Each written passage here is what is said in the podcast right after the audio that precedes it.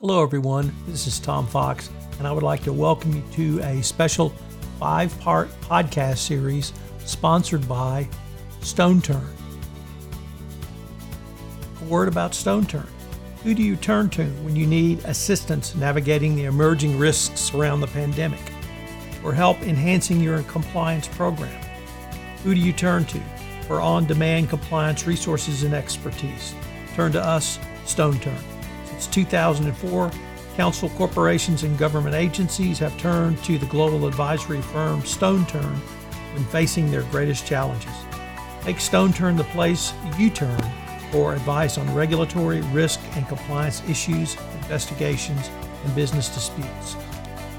In this five part podcast series, to celebrate Corporate Compliance and Ethics Week, we will consider each of the six elements required for an effective compliance program as laid out in StoneTurn's Six Elements of an Effective Compliance Program. These six elements are risk assessment, governance and structure, policies, procedures, and controls, training and education, oversight and reporting, and response and enhancements. Over this five part podcast series, I will be joined by Stephen Martin Valerie Charles, partners at StoneTurn, and Toby Ralston Jamin Tyler, managing directors at StoneTurn. In this episode one, I visit with Stephen Martin on risk assessments, understanding and managing key compliance risks. Hello, everyone. This is Tom Fox back for another episode. And today I have with me Stephen Martin, partner at StoneTurn, and we're going to talk about risk assessments. First of all, Stephen, thank you for taking the time to visit with me today. Oh, great to be on, Tom. Always love to be on your podcast. Stephen, I don't know if the market's catching up to you, to you, the Department of Justice is catching up to you because you've long advocated that a compliance program is really an ongoing, living, breathing ecosystem. And so I was wanted to start with asking you, why have you continually believed, probably since I've known you, that uh, a compliance program is a dynamic uh, process requiring an ongoing multidisciplinary approach that is continually utilized? Well, you know, look, I think as everything, whether it's the Department of Justice or you know corporate compliance programs, everybody's been continuing to evolve. Certainly, the Justice Department and other regulators, both in the U.S. and worldwide, have you know spent more time understanding you know what a compliance program looks like and how it is effective and really how do you evaluate the risk? And so they've become much more educated on it and the expectations are now much higher from the government. You know if there's a regulatory inquiry or investigation or you know some kind of resolution they're going to be looking at your compliance program in depth now um, where before it used to be you could have sort of a paper program. You know now you've really got to show what you've been doing. And risk assessment is the key to your entire compliance infrastructure program and understanding the risk both that your enterprise faces um, whether it's you know in the marketplace, in the industry, you know government regulatory activity or internal risk. And to me, you know, as you and I have talked about over the years, it's always been about understanding that in some kind of dynamic fashion. You know, often when I was going into companies and, and helping them work on risk assessments, you'd see two things. One, either they weren't really looking at their risk on an ongoing basis, and now that's certainly a requirement coming out of the DOJ guidance um, or they weren't really understanding what risk we're talking about, right? Because you know you would be looking at companies often look at um, financial operational risk, but not necessarily legal or compliance. And I know we're going to talk in a few minutes about you know how do you how do you think about those, but then digging into those risks, right, and looking at you know not just bribery and corruption, but looking at things that are happening in the industry, things that are going to happen with third parties, things that are internal to your business, and doing that both on an ongoing basis and then across the enterprise in much more of a multidisciplinary approach. Let me pick up on uh, one of your points, Stephen, which is that uh, the uh, compliance slash reputational risk, and I would like to uh, maybe contrast that with two examples that I think are pretty different. One is social justice and the Black Lives Movement, uh, diversity, inclusion, those sorts of topics. But contrast that with the almost tactical level of an employee working from home uh, how do you keep an employee engaged? How do you keep them from taking a side gig, creating a conflict of interest?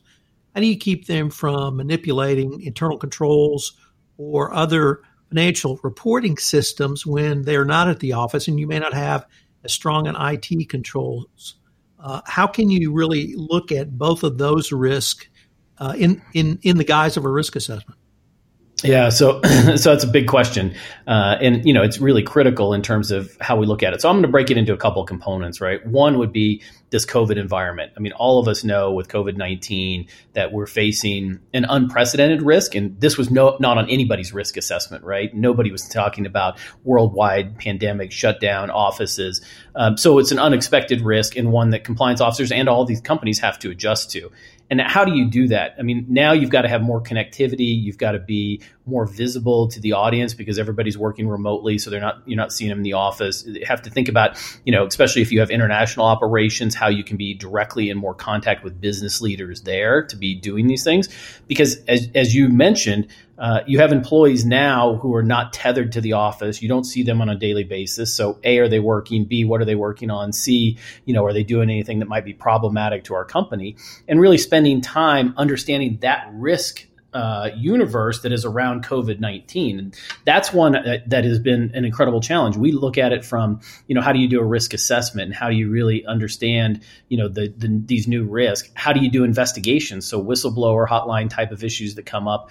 You know, can you do investigations remotely, and how do you do those? And that that's a topic for another day.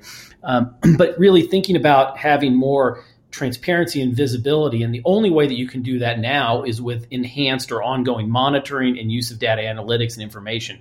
So I'm spending a lot of time now with my clients talking about um, data analytics and ongoing monitoring and how you can set up those kinds of systems, not to play, you know, cop, but to have more understanding of how are things working when everybody's not in the office. So that's going to be the big focus, you know, in 2021 and beyond is really around aggregating data analytics and using ongoing monitoring tools to find out if there are you know control gaps or people taking advantage of systems or more fraud or conflicts of interest that you might otherwise have caught in a different system. Now the second part of your question is around really social justice issues. Obviously the black lives uh, matters movement and a number of other social ju- issues that are you know first and foremost uh, critical issues for our country and for our world to be dealing with. Um, and you know to me compliance officers absolutely have the responsibility to be, be protecting the reputational risk and impact for the business. Um, there are four types of risk financial operational legal and compliance and reputation you know, reputational risk now has be, is becoming a priority for companies. Some companies were always that was part of their uh, DNA. It's something they'd always focused on, but many companies hadn't focused on it as much as they do. Certainly, financial and operational risk, and then to the extent that you have legal enforcement risk. But now, reputational risk has become clear is is just as critical, if not more critical, than those other risks in terms of the financial impact, the impact on your business and your customers, and what's going to happen to your organization.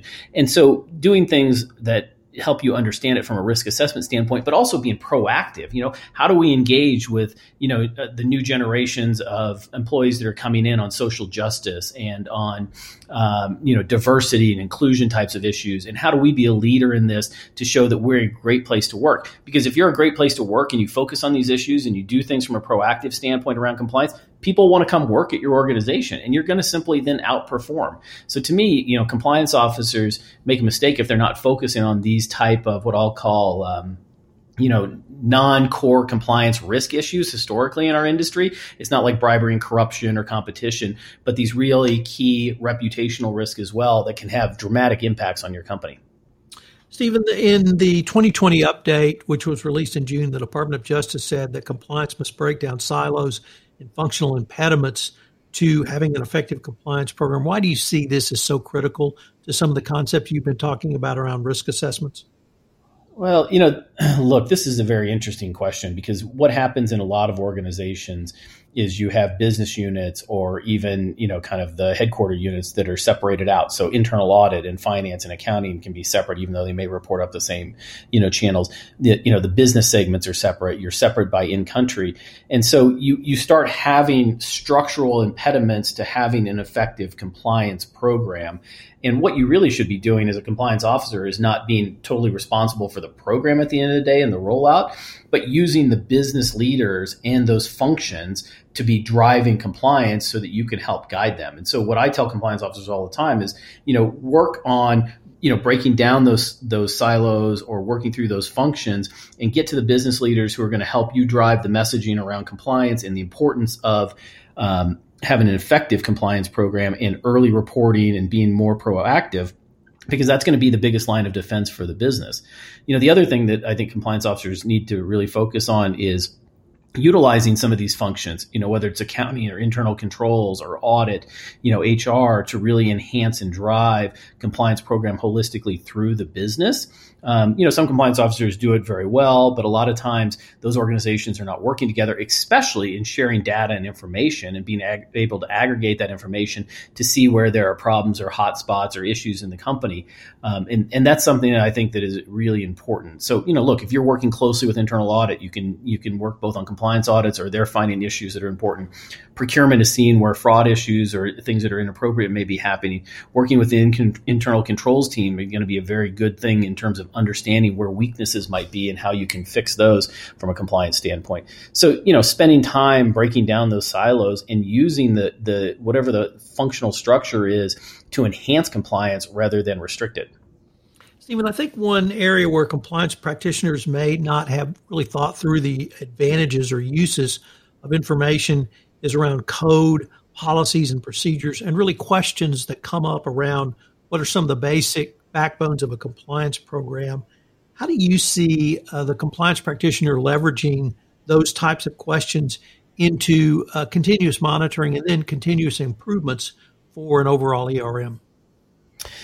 So, you know, one of the things that we're working on uh, in conjunction with Convercent and Skillsoft, who are partners of ours, is really this interactive code of conduct and training where you can have a you know live code of conduct where we come in and assess your code help you rewrite it and organize it so that you can transform it into something that's interactive that can be used on an ongoing basis.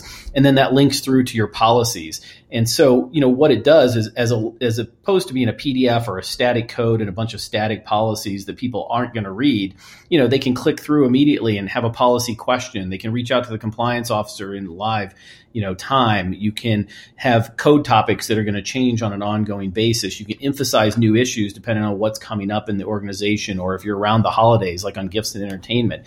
And so all of a sudden you're able to really bring your bring your program to life and your policies by utilizing something that's much more interactive and in real time. And frankly, that's how the audience works these days, right? We're all on the internet. People are using YouTube or TikTok or other types of modes of, of uh, information, and it's so it's quick hitting and they want it instantaneously. Nobody's going to go read a 20 page anti bribery and corruption policy, right? But they might click on the link that has you know 10 bullet points about it or who to ask a question or what are the key things that you need to know when they can do it right on their screen in live time. And if they have additional questions, you know, reach out. And what that does is it helps give you then information and data about where people are clicking, what questions are they asking, and what are they looking at, so that you can continue to enhance then your your risk program.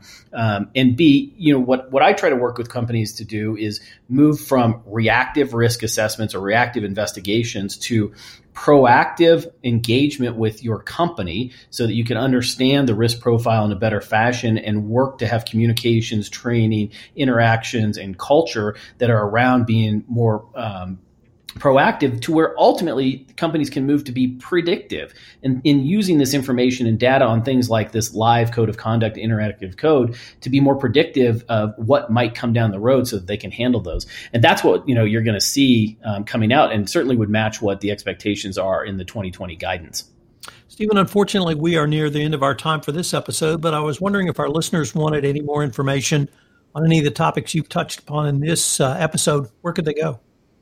Uh, they can reach out to me at StoneTurn. Um, you know, on the web, it's stoneturn.com. And if you want to send me an email, uh, feel free to do that. And it's smartin at stoneturn.com. So feel free to reach out. I'd love to talk to you about it. Stephen, thanks again. I look forward to continuing the conversation. Great, Tom. Uh, thanks as always. Uh, always enjoy your podcast. Uh, can't wait for the next one. This is Tom Fox again. If you'd like more information on StoneTurn, check out their website, www stoneturn.com. I've also linked to it in the show notes. I hope you will join us again for another episode in our five part series on the six elements of an effective compliance program. I know you will find it useful. This special podcast series, sponsored by StoneTurn, is a special production of the Compliance Podcast Network.